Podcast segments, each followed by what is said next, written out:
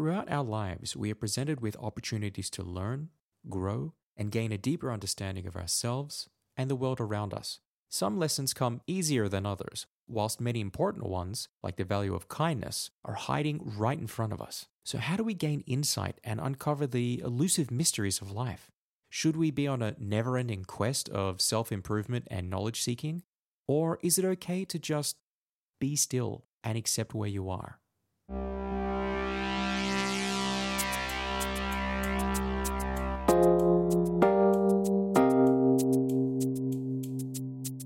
Hey, it's Russell Baker from AMR, and welcome to New Ways, a show that explores solutions at the intersection of health, technology, and sustainability.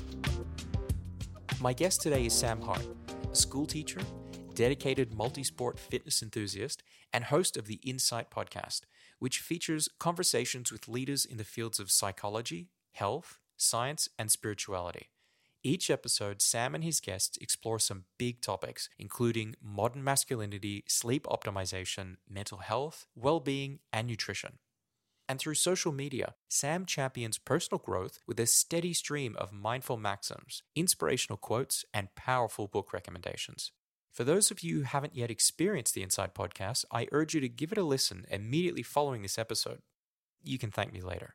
Throughout our chat, a key theme that we kept returning to was that of stepping stones. From the events that led to the creation of his show, to seeing a hypnotherapist at an early age, and how that led him down a path of self discovery, and later, how Harry Potter turned into history and then a healthy diet of diverse literature. Speaking of, we also spent some time talking about health and fitness, including the role both play in Sam's life and how that has changed over the years, as well as the lessons he's learned along the way. And on that topic, Sam also spoke candidly about why he tries to impart the value of kindness on his students and how it's a crucial part of his curriculum. We also explored why it's okay to not always be learning, but instead inviting stillness and being conscious of where you're at, instead of always chasing what's next. Plus, we dive into some of the behind the scenes aspects of podcasting, approaches to interviewing, and where he sees the show going in the future. Okay, here we go. Sam, welcome to New Ways. Cheers, man. I appreciate you having me. It's been a long time coming. This is a conversation I've really been looking forward to. You're a fantastic interviewer, but I have to ask, what's it like being on this side of the interview? It's a little nerve wracking, I have to say. Um, I find talking about myself a little bit awkward.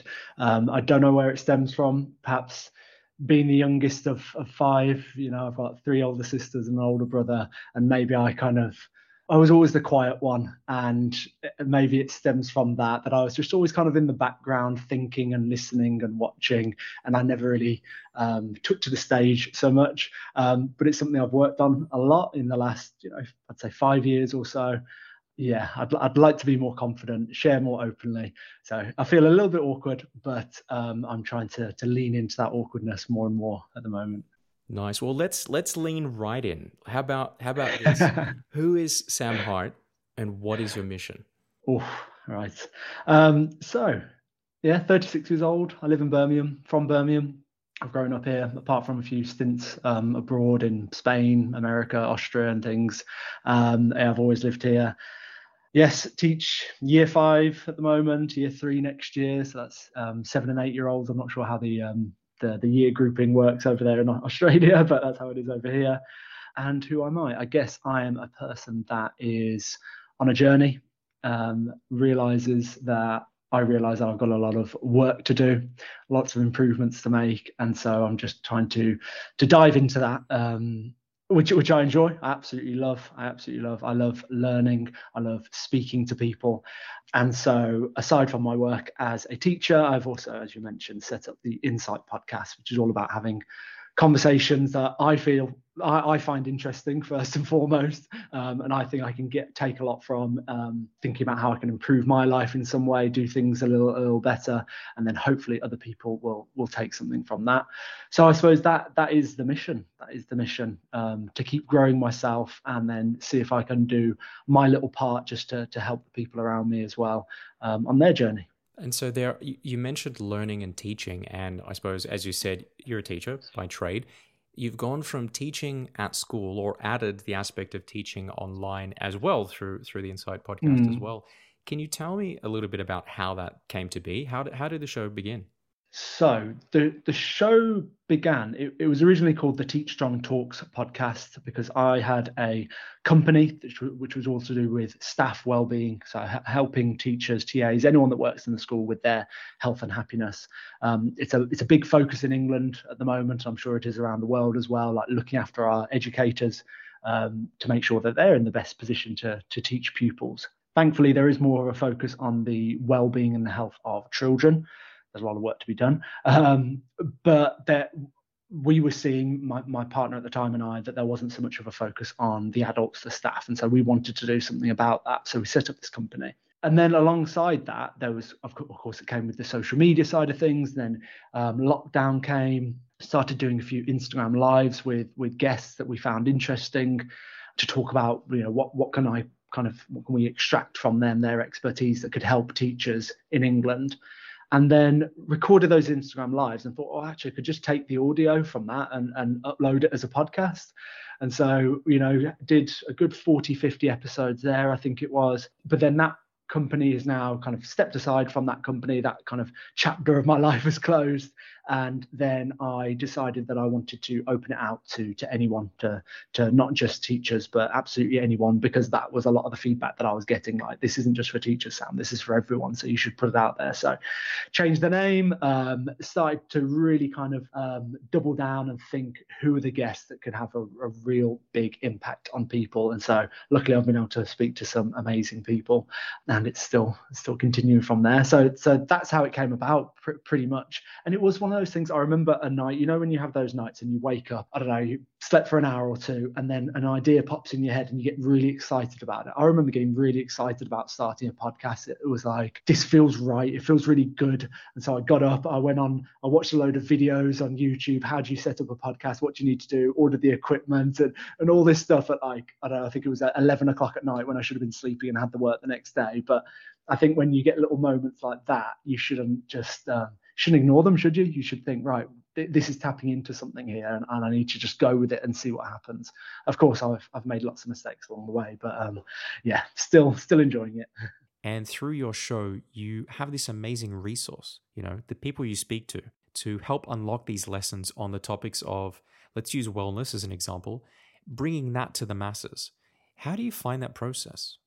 Yeah, hopefully, hopefully, and th- and there's it's such an art, isn't it, interviewing someone or, or just having a conversation with it with them and trying to kind of extract the information and, and then how does it actually apply to the regular um, a regular person. Um, you know, with their job and their family. And I, I just think that's where the power lies. Yeah. Like where, where can we take the learn about the science, but how does this apply to someone who's got two kids and they, they've, they haven't had much sleep and they've got a busy job and they're getting home at whatever time. And, you know, that's where the, the tricky part is, but where, where I'm learning as well and really enjoying it. Just to add to that, and for Inside Baseball, you're also trying to help that person tell their story. You pick your guests for a reason, like our conversation right now. I'd like to help share your story to a wider audience.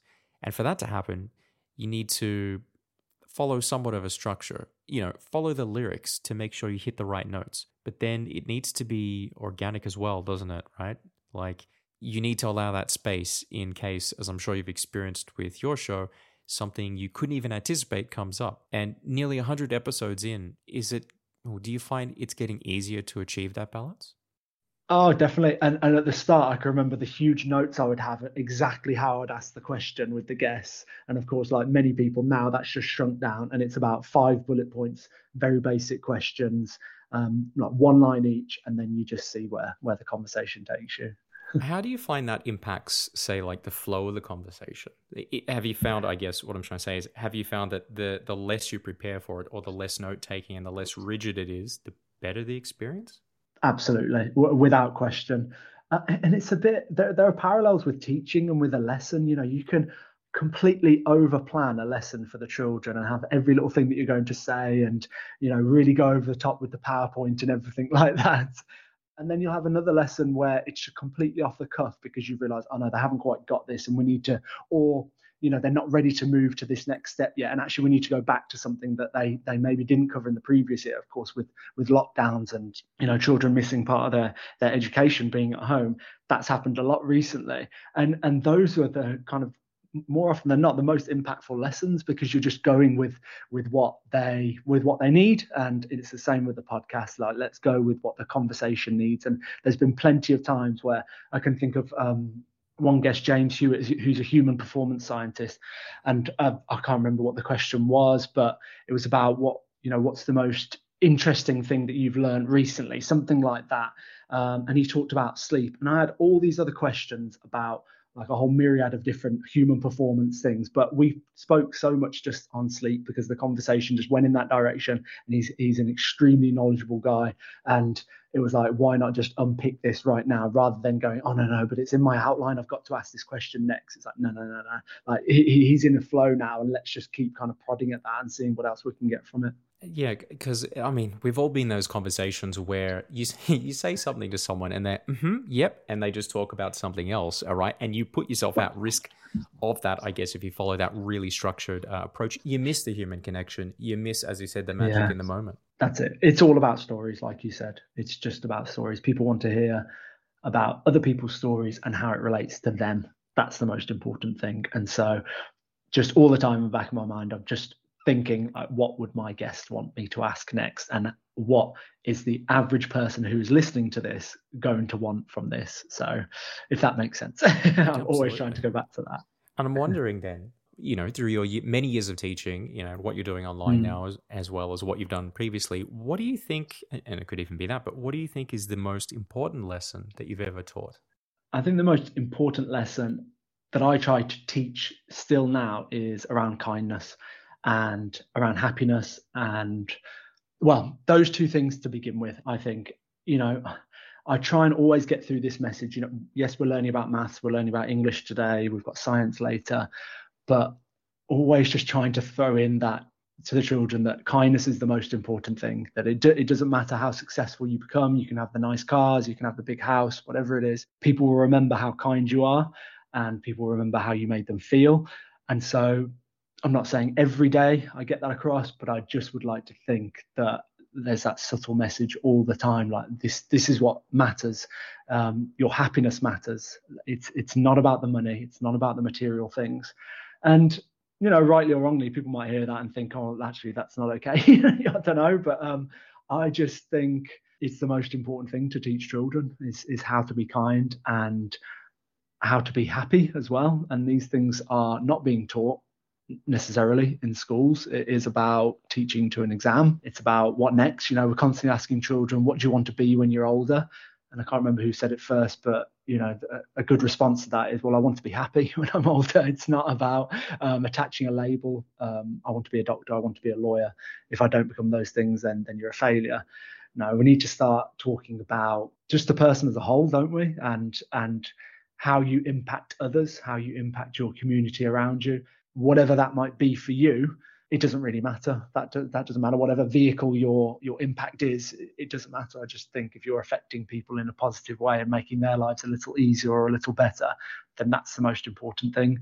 So i tried to teach that not all the time but i tried to teach that. And i'm not saying that i'm this um, know, like amazing guru of a teacher because of course I get impatient sometimes when I'm teaching and of course, you know, they've got to learn something in maths and I'm getting a bit worked up because I haven't got it. And I'm like, come on guys, like you've, you've got to focus, let's concentrate. Or you haven't written enough. Come on, I know you can produce more. So I'm not saying all the time I'm, I'm getting it right. There are times when, of course, there are the, the practicalities and there are the you know just just the knowledge that we want to, them to to get they, they they need to know about newton and they need to know about the the solar system and all these different things of course because that that's so important but subtly i think you know yeah the, the, these little messages about looking into the future and being a well-rounded person are, are what i'd like to think i i teach as well and that lesson of kindness does that apply to the individual as well by that i mean being kind not just to others but to yourself too yeah, yeah. We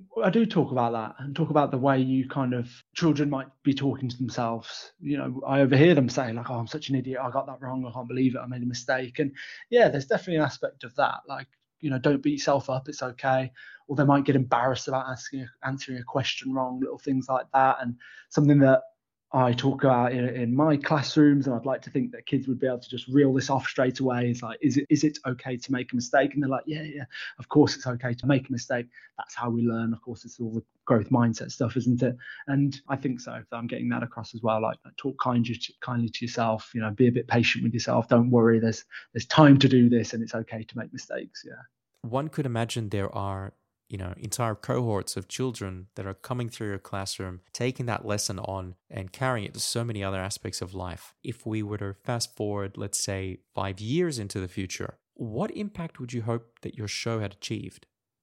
I just would like the show to be like a little stepping stone for people, you know, that it might just spark their interest in something. When I think back to my life and you know, early 20s, being quite an anxious person, worrying a lot about what people thought, ruminating over things as well. Like I, I made that mistake, and that's so embarrassing, or you know, just that kind of general underlying anxiety about life, walking through life with this, that, that kind of, those kind of feelings. And and I remember it was my mum that suggested to go and see a hypnotherapist. And I saw this hypnotherapist, um, had some great sessions with with him, and he gave me a meditation audio, you know, on CD because that's what we listened to back back in the day. Sounds so old now, aren't I? And that's what I took away with me, and and that made a difference. And I didn't stick to it from then. You know, I had like periods still up and down, and I hadn't quite, you know really discovered meditation. I wasn't really regular with it or anything like that, but it just kind of sparked my interest. And then it led to other things. It led to me um, reading books on the topic, and it led to me um, just yeah, dipping in and out of meditation, and maybe going to like events where it was spoken about. And so I just think if if I hadn't had that little stepping stone, I wouldn't have then become the person that I am now. I wouldn't have a, a regular meditation practice. You know, I shared the other day that I got to 200 consecutive uh, morning, and I know that's made a difference to me. And I, I, don't know where I'd have been this year without that kind of that calm and keep keeping focus, keeping of working on myself. I don't know where I would have been if I hadn't um, had that suggestion from my mum. So I hope that the podcast can just spark a little interest on some any any topic. Um, you know, if they overhear that conversation, they, they watch the little highlight reel on on sleep and and caffeine or alcohol and think, oh, okay, I'll just try that and then all of a sudden they they're sleeping better that week, and then all of a sudden their relationship with improves with their husband or wife or partner, whatever it is, and their relationship with their kids or it's something that they pass on. I don't know, and you just think like, ah, oh, wow, that little thing could make a difference, couldn't it? And what I'm getting more now that the show grows is people messaging me that I don't know, strangers, and yeah, of course, it kind of um, my ego enjoys it a little bit, and I've got to watch that. I've got to be careful not to get too big headed. But when people message and say your podcast has really helped me, like I've been going through this recently, and I listened to that episode, and um, I've made some changes, and that's helped me. And I'm not saying that's happening every day, no, by by no means at all, but it's just happening every so often where I think, right, you know it's almost my responsibility to keep it up now because even if it just helps one person, I said this right from the very beginning, um, even if it just helps one person, then it's it's worth my time because every day if you can just help one person, like you've you've made a difference there, haven't you? I remember I reached out to to one guest and I said, "Would you like to come on the show?" Um, and they emailed back saying, "Well, how many listeners do you have? How many followers you've got? How many downloads?" And I just emailed them back and said, oh, "Like maybe it's not not the right time, and, and let's just leave it because I would be doing this even if if if one person listened to it. So if if you're worried about the numbers, then yeah, this isn't the, the conversation for us, and, and we left it. And so yeah, that that's the impact. That is the impact that I'd like it to have. Just the little the little dip in the ocean, a little uh, drop in the ocean where it could um, set people on a different path and improve their life some way. I hope that doesn't sound too over the top and floaty. Not at all. I mean, you've already you had that impact on me essentially. Like I, we'd connected on what do we even call it now? It's not Twitter, is X or something? Like what do we X apparently. Yeah, that service. Um and just seeing, you know, I yeah. saw the impact that, that you were making and I could see, you know, the ripples, as you said, that were beginning to sort of spread. And I thought, yeah, I've, I've got to chat with this guy. So hopefully our powers combined can cause even more uh, positive goodness uh, in the world and I suppose you know through, as you said, having that early experience with uh, hypnotherapy as a stepping stone to what you're doing now, um, and covering all the different um, aspects and uh, guests that you have, and and that's sort of organically grown into the different channels that it has today. I, I was curious as to you know the different topics that you do cover. You know, science, psychology, philosophy, and spirituality. They're big topics. They're juicy things to mm. sort of get into. Why are those? And I can see behind you books on the topics as well. Right, so many down there as well. Why are they of interest to you? Why those topics? It's an interesting one. I think there's a couple of things to it. I think maybe when I was growing up, you know, sport was I, I was big into sport. It, you know, it maybe kind of defined me for a, for for a long time. I remember getting to athletics when I was 13 or 14. Um, then by the time I got to university, I was doing decathlon, not a particularly high level. You know, I was never going to the Olympics or anything like that, but a decent enough level. You know, winning like county championships and competing at national championships and things. And I would be training six, seven times a week, and and it was it was definitely you know my personality. But then I of course, like many people, it's like there's got to be more to it than this. There's got to be more learning to be done. And I don't want to just be the, the sports guy, I guess, and I don't want to get too into this. I'd like to just be more of a, a well rounded person. Um, it was, I don't know if I overheard this or if it's just something that popped into my head that, like, you can be a guy in the gym with a six pack, can't you? But if you're a if you're an ass to people, then no one wants to be around you. Basically, it's kind of, it's kind of the message that um, I want to, uh, you know, keep at the forefront. That yes, we can we can exercise and look great, but like, but what's the point? What is the point? Um, what is, you know, how are you affecting the people around you? How are you making them feel? And and of course, how do you feel inside yourself as well? Because yeah, we can go and kill ourselves in the gym and look great, but actually, if you're if you're not feeling good inside and you're not sleeping well or and you're not enjoying your food then you know what's the point? What is the point? So i think that was part of it like what do, what do i need to learn to be more well-rounded and, and how can i be happier? How can i be more confident? How can i be more comfortable? How can i just think about more bigger questions and how can i have interesting conversations with people? Um, so that was part of it. And then and i wonder whether it kind of links to my career as a primary school teacher as well teaching in primary school always appealed to me because I love the fact that you teach everything. Um, yeah, in the morning we'd be teaching writing, maths, uh, reading, but then the afternoons, of course, doing a bit of science or history or geography or RE, PE, whatever it is. And so I, I love that. I love teaching a bit of everything, not being an expert in anything, but just knowing enough about the different topics.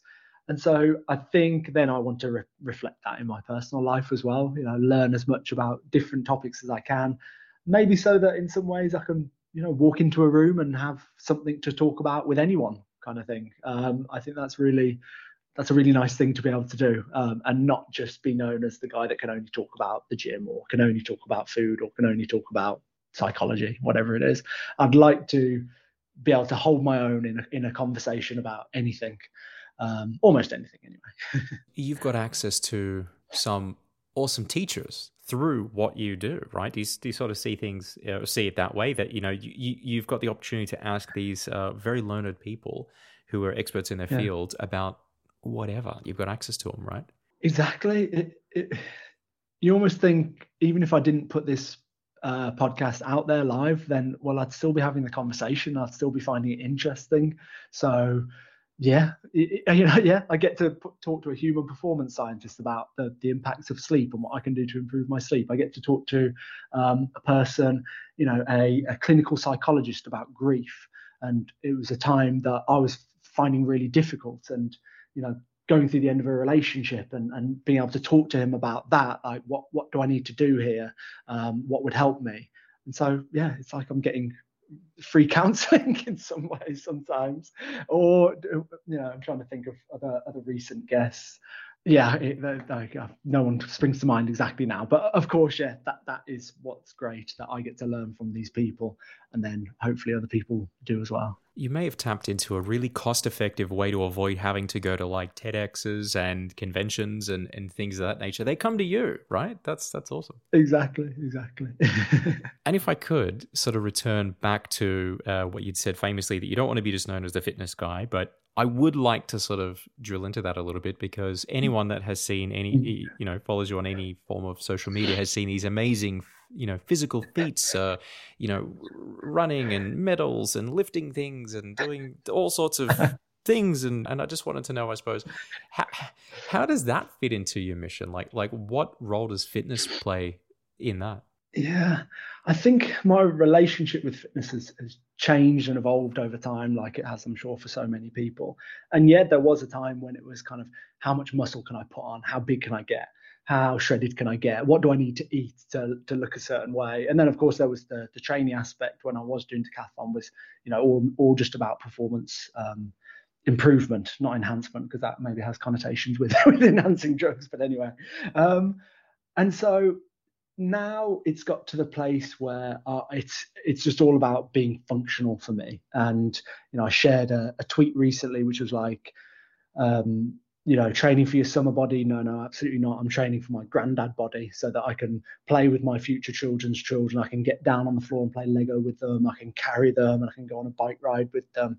And that's what it's become all about for me. And there are lots of people out there that have kind of influenced that way of thinking. It's not like I just came to this conclusion on my own. There's plenty of people, you know, Peter Attia and there's others, aren't they, in that kind of space that are talking about longevity and health span, not just lifespan. How can we be um, healthy into old age?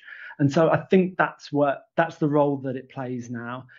Having said that, at the same time, I I love challenging myself in the gym and I love lifting a heavy weight and I love pushing myself. I love kind of doing slightly crazy challenges, I guess. You know, I've cycled from London to Paris. I've I've run a, a marathon barefoot with no shoes on and and little things like that. It is just to it's just to get me out of my comfort zone and to and, and it's everything that comes with it as well. Like you've got to really think about these things. You've got to plan and prepare and be disciplined. And that's what I that's why I think fitness and training is so valuable because of all the little lessons that then you can take away. And of course, it gives you something to focus on. It gives you, you know, it gives a busy, whirring mind something to focus on, which is what I, I need quite often because I can get, you know, distracted and caught up in my head like many people can. And so to have that focus is really important to me and to kind of uh, to have the discipline of like no there's no choice about this sam like you're, you're doing it like you know most of the time. Of course there are days when i don't feel like training and i will just lie on the sofa and watch netflix but most of the time i'm, I'm getting to the gym no matter what because i know how it makes me feel afterwards. And then yeah, the sharing things on social media, I always find it a little bit awkward. You know, friends, of course, take the mickey out of me.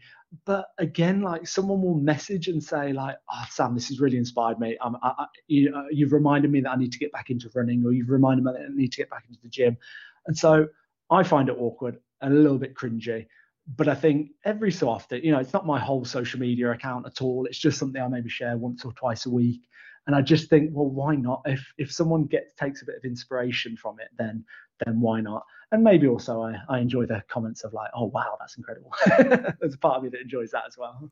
It's I had to laugh there for a second because you said, you know, uh, like a little thing, and you talk about running a marathon with no shoes, and you're like, just a little thing like that, you know cycling to different countries. Anyone, little thing, you know. anyone can do it. Anyone can do it. That that is the point. You know, I've got no right to be running uh, a marathon barefoot. I'm not a long distance runner. I ruptured my Achilles when I was 21. Um, my lecturer, because I just finished uni, you know, I did sports therapy, which is like a version of physiotherapy. And my lecturer at the time, after I'd done it, said, "Oh, so how does it feel to be an ex-athlete?"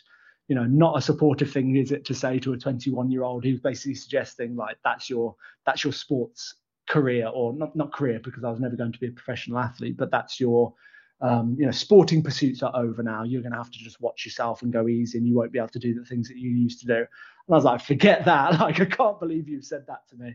And and every you know since then that's provided a bit of a motivation that I'm just going to try things. I'm just going to do different things. Like, yeah, of course I'm going to try the triathlon. Of course I'm going to try CrossFit. I'm just going to do it all because why not? Like while I've got a, a body that is working and functional, then let's just go for it. And I think everyone has that as well. This is a thing. Everyone can use fitness as, as just a, a means to give them freedom to to explore and to play and to have fun.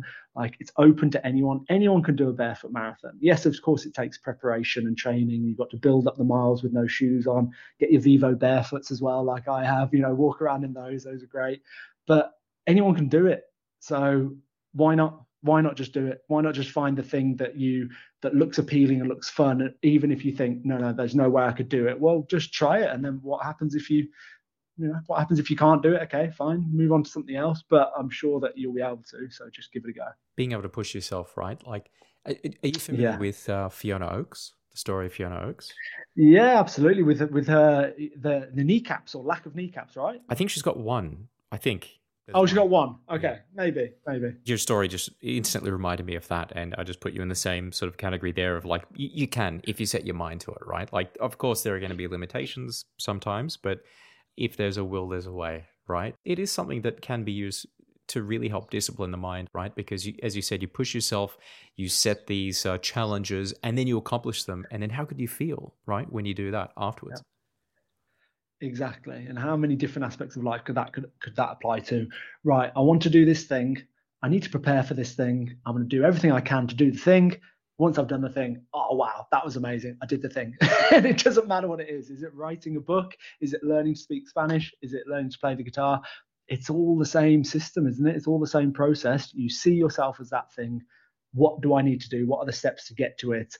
And and let's go for it. And the important part to to do at the end, of course, is to celebrate it as well. Because so often we get we do the thing, we've accomplished it, and go, okay, what's the next challenge now? I could have finished that barefoot marathon and gone, right, okay, I need another challenge now. Like I've done that, like, you know, let's move on to the next thing. But no, no, I took a good, you know, afterwards I just like sat and was like, oh, wow, I just did that. I can't believe it. And then you share the photos again and write a little caption and share a bit of your story. And then I spoke to a, a student uh, who was like a journalist student who wanted me to talk about my story and like little moments like that where you replay it and really like give yourself credit and recognize you you did the thing that you said you were going to do and that's incredible and enjoy it. And then of course it wears off and then you have to find another thing to do but still. There's that theme again rearing its head of like sit in your happiness. Don't go chasing the next thing. Like just take a beat you know experience what you've just achieved and really you know don't be chasing this is the next thing and the next thing. It's like you just achieved something. Absolutely. enjoy it. Absolutely. And going back to fiona oakes for a moment She's a plant based athlete who's famously known for going on a bunch of running and ultra endurance events around the world despite her physical challenges, powered in part by her desire to use that spotlight to draw awareness to animal rights causes. And I believe you've also transitioned to a plant based diet. What effect does that have on your training and physical pursuits, and why did you make that change? Mm. So it was over five years ago now since I went plant based, and it was when I was living in Mallorca. They didn't seem to have much in the way of recycling. So, you know, getting to the end of the day, and, you know, of course, in England, you have your cans and your glass and your paper and everything that go in certain bins, and you feel like you're doing your part to look after the environment. How much of an impact it's making, I'm not so sure. But anyway, um, in Mallorca, it, there, there was no it didn't seem like there was a recycling scheme at the time. I don't know what that what it's like now. And so it was honestly a case of me typing into Google, what can I do to help the environment that isn't just recycling? And a plant based diet popped up.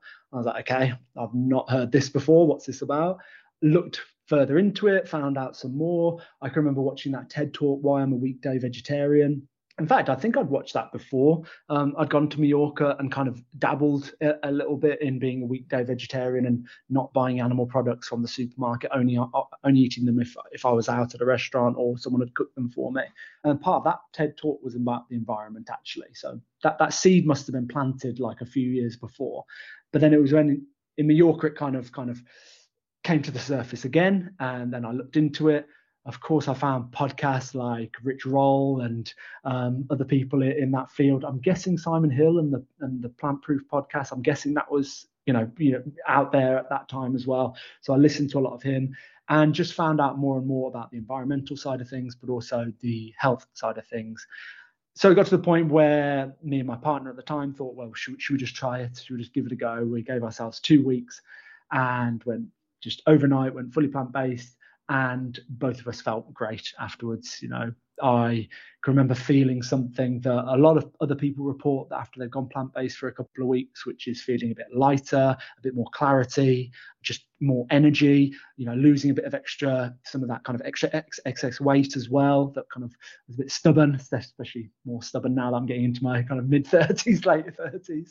Um, and so it's like, well, why not keep it up? And it's five years later, and and all I've done is read more around the topic, listen to more around the topic, watch more, and just become even more convinced that this is a good way to go, thanks to the work of like the Foundation and just all you know the reports that are coming out almost weekly, aren't they? Linking uh, very recently, there's been another report about um, from the University of Oxford about the impact that a plant-based diet can have on the environment and and you know how much more um, climate friendly it is compared to our standard western diet so why not do it you, you, know just why not like if, if i can learn a few recipes and change what i'm eating a little bit then then why not give it a go stemming from that of course then I find out more about the the animal rights side of things, though. You know, start to watch the factory farming videos and find out a little bit more. And it, it, it, took until my 30s to really think about where my food came from and really kind of start to make those connections and yeah of course it, it, it,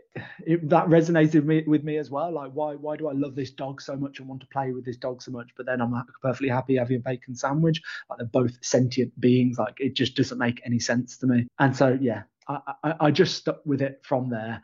Um, what I will say, what I want to kind of share more recently is that like I'm not perfect and I'm, and I'm not 100% plant based like I perhaps was at the start. I was quite militant at the start and of course wanted to share with friends and family you know what have you. You have all that information. You can be a bit of a, uh, a vegan cliche can't you? You know you're sharing it all over social media and stuff which I, I think is very important but maybe i overdid it a little bit and i was very kind of strict with it Whereas now I'm a little bit more relaxed. You know, some of my children, it's um, we broke up for the summer holidays on, on Tuesday. One of my children bought me a chocolate bar. And I, am I really going to say, no, no, I'm going to put that in the bin, or I'm going to say, thank you very much and, and enjoy it as well, because this this little boy has bought me a chocolate bar and that's really kind of him to do. Or if I turn up at a friend or a family member and they've cooked something and oh, they didn't realize that that meat substitute had a bit of egg in it or or something that they'd baked had a bit of milk in it. Like I'm not going to say no, and I am going to enjoy it, but it's on the very rare occasions. It's not often, so I must be like 99.8% plant based, but I'm not perfect, and I think actually if more people had that attitude, then we'd be still moving in the right direction, wouldn't we? Uh, you know, more and more I'm thinking about how life isn't black and white, and actually there's there's a lot of grey that we can enjoy, and we don't have to be these completely opposite camps fighting against each other. And there's there's a lot of wiggle, wiggle room and a lot of um, yeah, just a lot of balance to be had. And you also talked about performance. Shall I talk about that now, or shall I take a breath? And if there's anything you wanted to say about that. Yeah, I was just going to say, being plant based, being vegan myself, I recall what it was like in that first year. It's what it's what I like to call the soylent green year, as in you have that penny drop moment and start making those realizations. It's like, what am I doing to my body, the planet, and of course, animals? You just want to tell everyone about it to spread that knowledge. And I've both lived that and been on the other side of experiencing that too. I recall working with a colleague um, a few years back and him asking, you know, all the usual questions where do you get your protein, all that stuff. And then years later, we caught up, and he'd actually gone plant based too, only a few months prior. And I, rem- I remember I was uh, exiting the men's room in an office space where he, you know, he, he began having a very spirited chat with me about animal rights and, and, and, and things like that. And it's like right intentions, wrong place though. Yeah, definitely. No, I'm not, I'm not sure the toilet is, is the best time for that conversation, but interesting. But yeah, exactly that. Exactly that. You you want to shout it from the rooftops, especially from the health side of things. You know, for your for your family and your friends. You're like, oh, you, you just just try this. It could really help you. But yeah, there's. I think just just doing you is is the best way about it, isn't it? Like, there's so many people that told me at the time well, you're going to lose all your muscle, you won't be able to train, you're going to have weak bones and all that. And you need to just, instead of throwing back at them, you know, with all the studies and things like that, you just say, okay, okay, fine. And then five years later, it's like you can just be there, like, you know, I'm okay. I haven't keeled over yet. I haven't broken any bones. And, you know, I've put on more muscle than I ever have on my li- in my life. So I think we're all good. But what, what, what sparked it in you 10 years ago?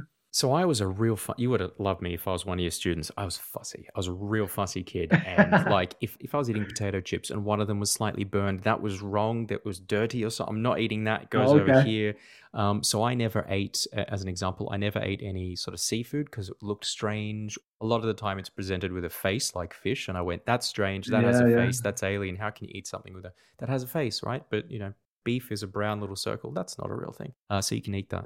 Um, you know, making all these weird, you know, mental gymnastics about what you can eat and what you can't eat. The cognitive dissonance was definitely there. Yeah. So I never had a lot of red meat and I didn't have any fish or anything like that. Pretty much just white meat and eggs. Eggs, again, was mm. something I did in terms of putting on bulk and size and protein, but mm. even that was a bit of a weird thing for me. It's this slimy, weird thing that comes in a shell so I'd really have to force myself to turn into an omelet or something, right? So as I say, totally fussy here.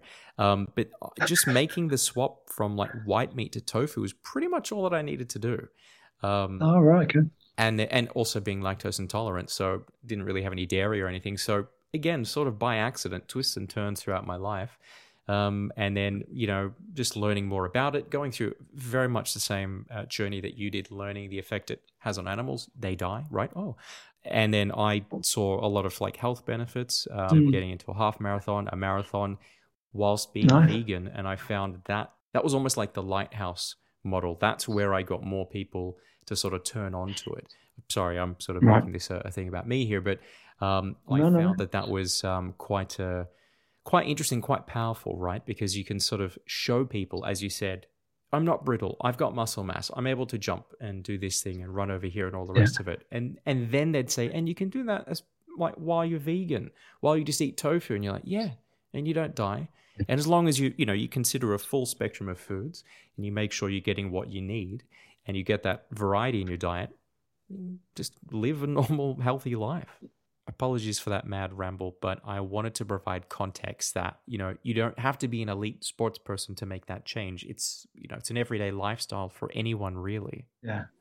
That's exactly it completely. And I think what some people maybe get a little wrong on, on both sides of the camp as well is is the suggestion that some of the plant-based athletes they're so successful because they're plant-based and actually now i'm sure you know Djokovic and, other people's Hamilton, they'd they'd still be just as successful even if they didn't have a, a plant-based diet. But what we're trying to get across is you can you, you can you can do this despite being on a plant-based diet. You know, despite in in, in quotes, um, it's not going to hamper performance. And actually, many people would argue that it could improve performance. I don't know. All I know is that it's not going to hamper my performance. So if we know about the environmental benefits and if we know about the kind of the animal rights um, issues as well, then why not do it? If it's not going to impact you and you can live a, a healthy, vibrant, energetic life, then why not just go for it?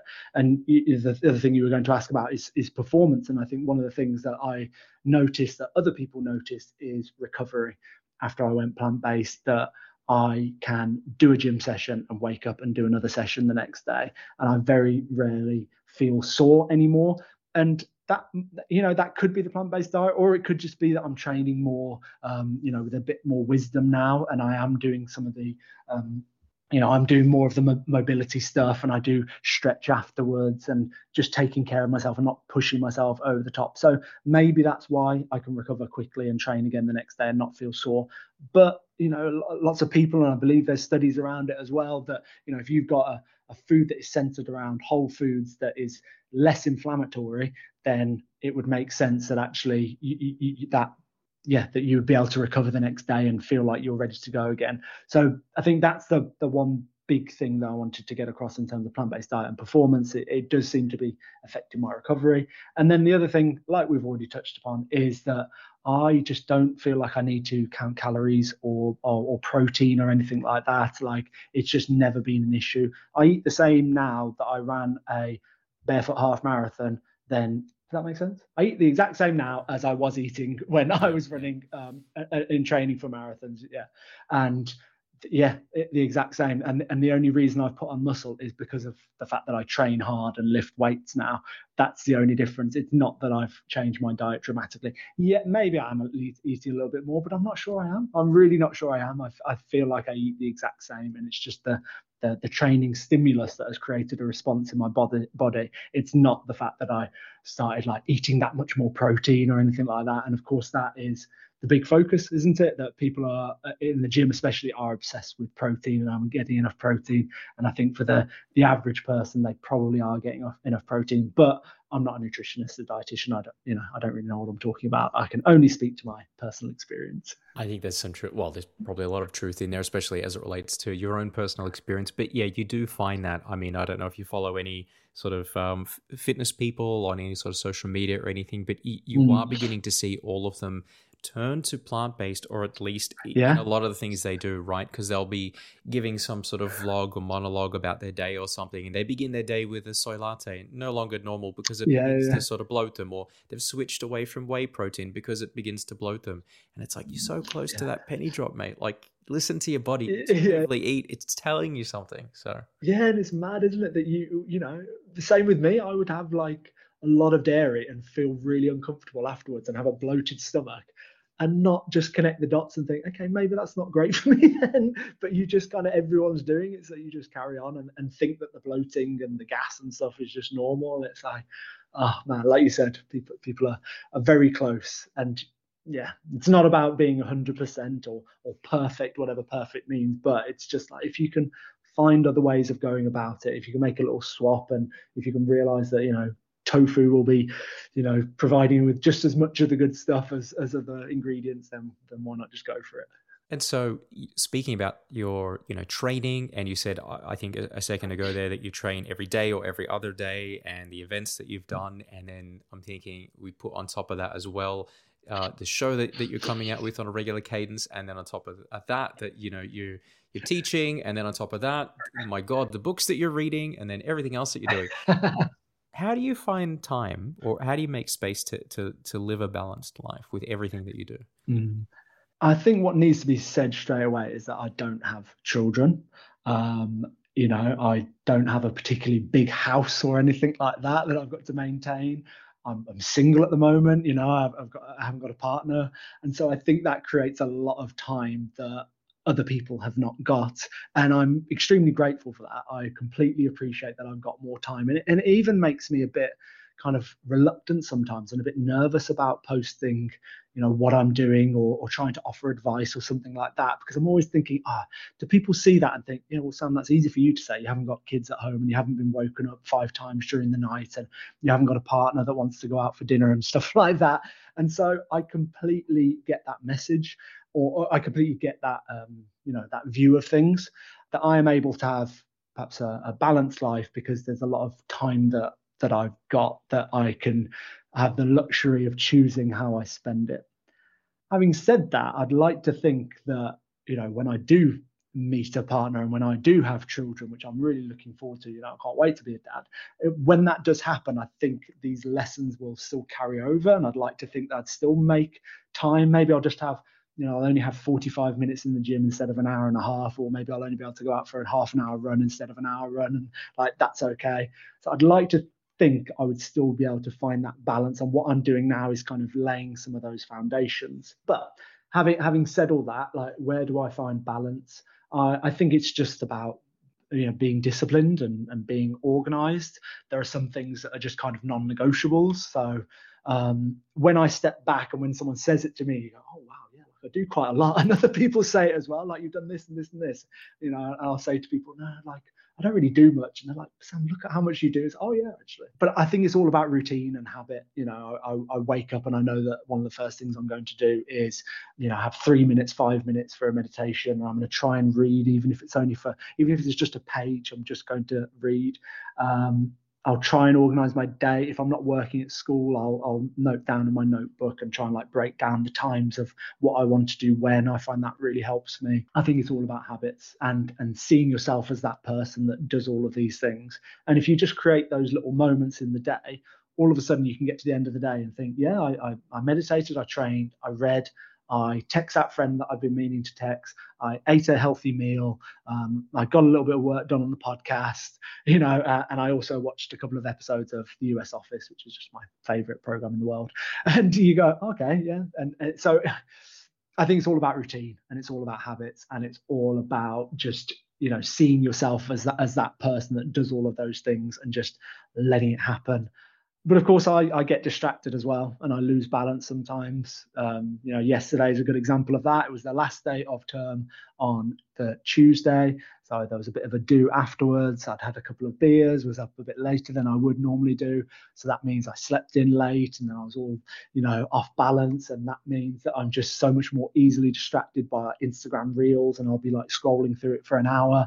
And you just go, okay, like that day wasn't as balanced as I'd like my day to be. But then you just go, okay, that uh, it's done now. Like you, you know that that hasn't left you feeling particularly energized or particularly good, but it's got to happen every so often, hasn't it? And like you just embrace it and then move on. And today I set my alarm for a little bit earlier than I normally would, and I'm feeling a bit tired, but I know that I want to get back into, you know, the routine that makes me feel good, which is waking up. You know, the first thing I did actually was today go for a walk straight away you know, a bit of a Huber. I'm a I'm a Huberman fan, and you know, of course, it's always the stuff that he always goes on about is the morning sunlight. And so if if i if I'm not working that day and I can get outside for a walk straight away, then I will come back, meditate, clean, prepare for this, prepare for another podcast that I've got later. And so you just get back on track and don't beat yourself up too much if the balance wasn't quite there and you want to come back and find it again.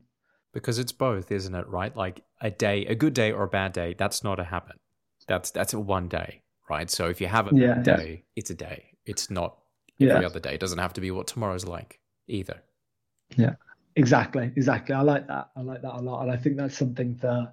Do you know Brad? Is it Stulberg? It's him. He's got a book called The Practice of Groundedness, and he works with a guy called Steve Magness, Got a book called Do Hard Things they're great on Twitter, really good. So if you don't follow them, follow them. And I, he talks a lot about this kind of stuff, the balance, and I, and that really um, that reminded me of I'm sure something that he said quite recently, which is like you know your biggest triumph or your biggest failure, they're still you know that like you said they're just one day or they're just one event and the world will keep turning like even if you've like nailed it and done something really successful you still need to then wake up the next day and think well what do i need to do about you know, what do I need to do next? How am I going to keep going here? Or if you have a massive failure and a big mistake, you've still got to wake up the next day and think, well, what do I do next to kind of recover from this? So it's just like you said, they they are just events, and then you you just got to get back back on track whatever it is. You can't exactly have a massive success and then just bathe in your bathe in your um, success for the for the rest of the year can you? You've got to wake up and get back on it so that you can have more of that. No resting on the laurels. And why does it not surprise uh, yeah. me that something that we just talked about reminded you of a book that you read? Uh, it, it, such an avid reader. Like what would you say is the most inspiring book that you've come across? Um this is a tricky one to answer because there, there are just so many. I think recently, though, some of the books that I've, well, maybe if I go back, because I kind of, I think it's maybe important to mention that I wasn't always like a, a, big reader. I didn't I didn't always love reading. I don't remember at primary school when I was young being that much of an avid reader, but I remember being given Harry Potter and the Prisoner of Azkaban by my auntie, and I absolutely loved it. Like the you know the shocking moment in a book where you like it clicks you go oh like i didn't realize that character was that character whatever. I can't remember what that's called. Um, i remember reading that and just being hooked and then going back and reading all the other ha- harry potters before. Um, what, what am i getting at here? Yeah my, my kind of history of reading. I wasn't always a passionate reader. Like something like that then just stemmed a bit more of a love of reading. I then found history um, I really loved learning about ancient history. So I think that had an impact on me because it was kind of a, um, you know, there's a bigger picture here. You know, *Sapiens* by Yuval Harari and *The Silk Roads* as well. That these different books about ancient history and how we how we evolved and how civilization changed. I think that made me kind of think a bit more broadly and a bit more openly about topics and putting everything in context, like you know things that we're going through now, wars, countries disputes against each other and all that like if you know the history of how we got up to this point it just means you're so much better able to understand and not think it's just us against them. Like there's a bit more context here and there's a reason why this country is acting like this and there's a reason why i don't know they want to pass this policy that actually you don't agree with you know all that stuff. So i think history has had a big impact but then more recently, it's it's stuff around like happiness that I found really enjoyable. There's a couple that I noted down. There's a book called The Happiness Track by Emma Seppälä. There's a book called The Happiness Hypothesis by Jonathan Haidt, if I'm saying his name correctly. And there's most recently a book called The Good Life by um, Robert Waldinger. I don't know if you know that one. That's he's the he was the director of that um, the Harvard study of adult development. He was the director of that study, and so he's written, written a book along with a, a colleague. And so it's those books that are about you know what really matters in life and what what do we know from the research. I think those are what what are having the most impact on me at the moment, so that I kind of keep the, my priorities straight and and think you know all these people they're talking about you know not wanting more all the time and materialism and they're talking about the importance of family and friends and good connections and talking to strangers and so you know I, want to be happy and I want to be content and I want to enjoy every moment as much as I can and so books like that that kind of give you a bit of a, a bit of a guide and a bit of science and a bit of context as well I like they're having the most impact on me. I've still got a lot of work to do. You know, I still could be reaching out to friends more. I still could be spending more time with family. Sometimes I'm maybe not getting the balance right, and you know, my priorities aren't quite straight. But but I think I'm getting there. And yeah, some of those authors I think are are helping me and a lot of people as well. Well, from where I sit, I think you're doing an amazing job, and and I, I appreciate that. Get excited about you know where you're going to be in five years, ten years time with everything that you're doing and all the information that you're consuming and all the amazing people that you're speaking to. Mm. If you look into the future, if you look however far forward you want, a decade from now, like what excites you mm. about the future?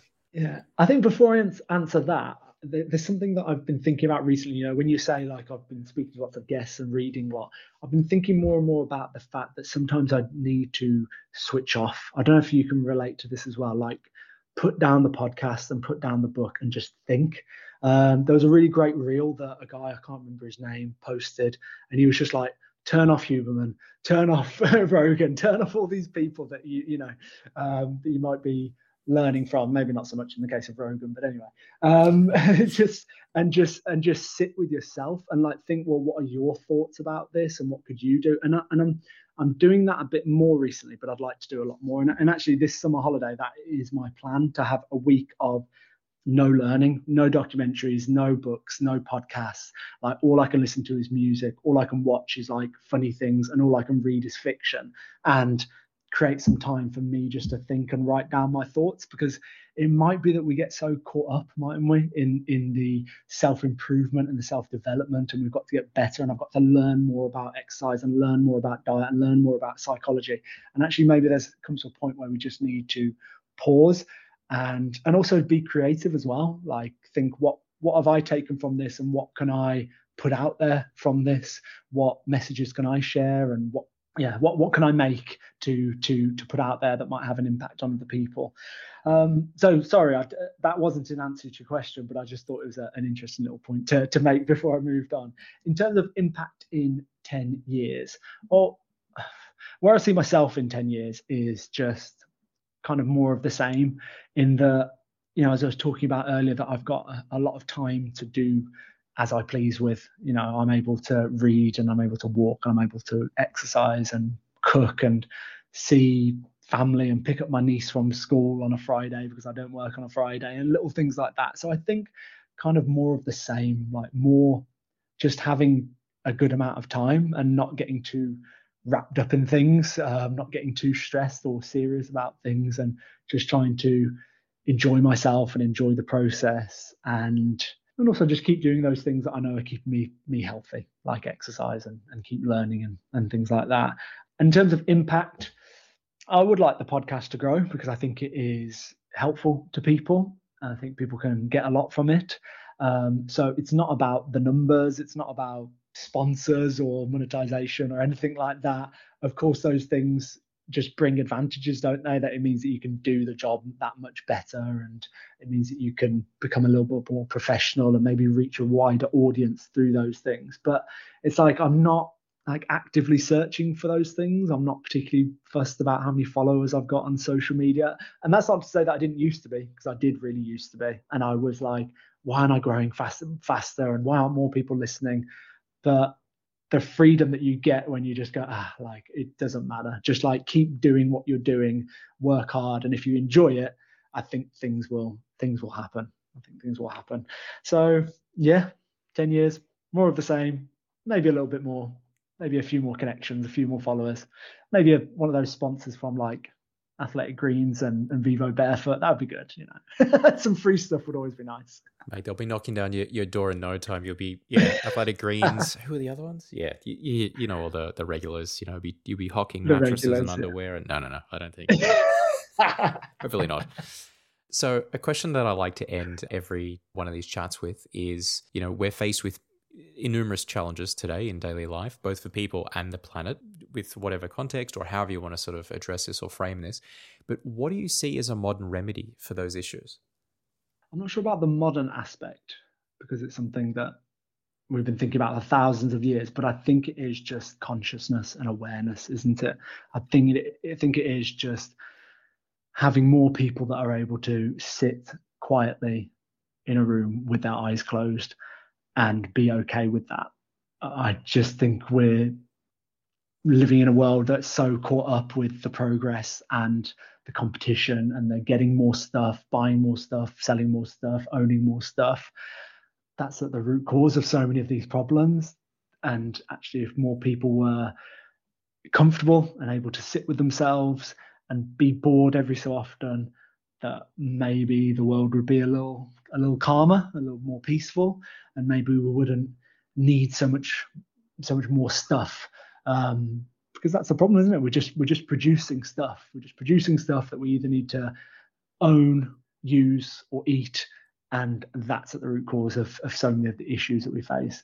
And I'm trying to think of the quote so I can sound really, really clever now. I can't remember who said it, but something like, "All of man's problems stem from the fact that he can't sit on a room, uh, sit in a room, uh, you know, by himself with his eyes closed." Something along those lines. I've completely butchered it, and I can't remember the name of who said it, but it's like that rings true to me. So, like I said, maybe not modern, but I think it'd certainly be a remedy if we can just all slow down a little bit and and just pause. Stillness, calmness, kindness, and happiness. Yeah. Sam, it's been an absolute pleasure, mate. Thank you so much for making the time to chat today. No, thank you so much for having me on. Um, it's been a it's been a real real pleasure. I really enjoyed it. Thank you. Thank you to everyone for jumping in and taking the time to listen to the show. The feedback that I've been getting has been awesome. It's been a real treat as well to be able to speak with all the wonderful guests that we've had on the show so far. And very special thanks to Sam Hart. Be sure to check out the Insight podcast. It's an easy recommend and a great listen. If you enjoyed today's episode, be sure to like, review, and subscribe on whichever platform you use to listen to new ways. It's the best way you can support the show and help us grow. And head over to amodernremedy.com for notes and resources on today's episode. New Ways is a production of A Modern Remedy. This episode was produced by Russell Baker with music by Simon Zinzowski. Thanks for listening. We'll catch you next time.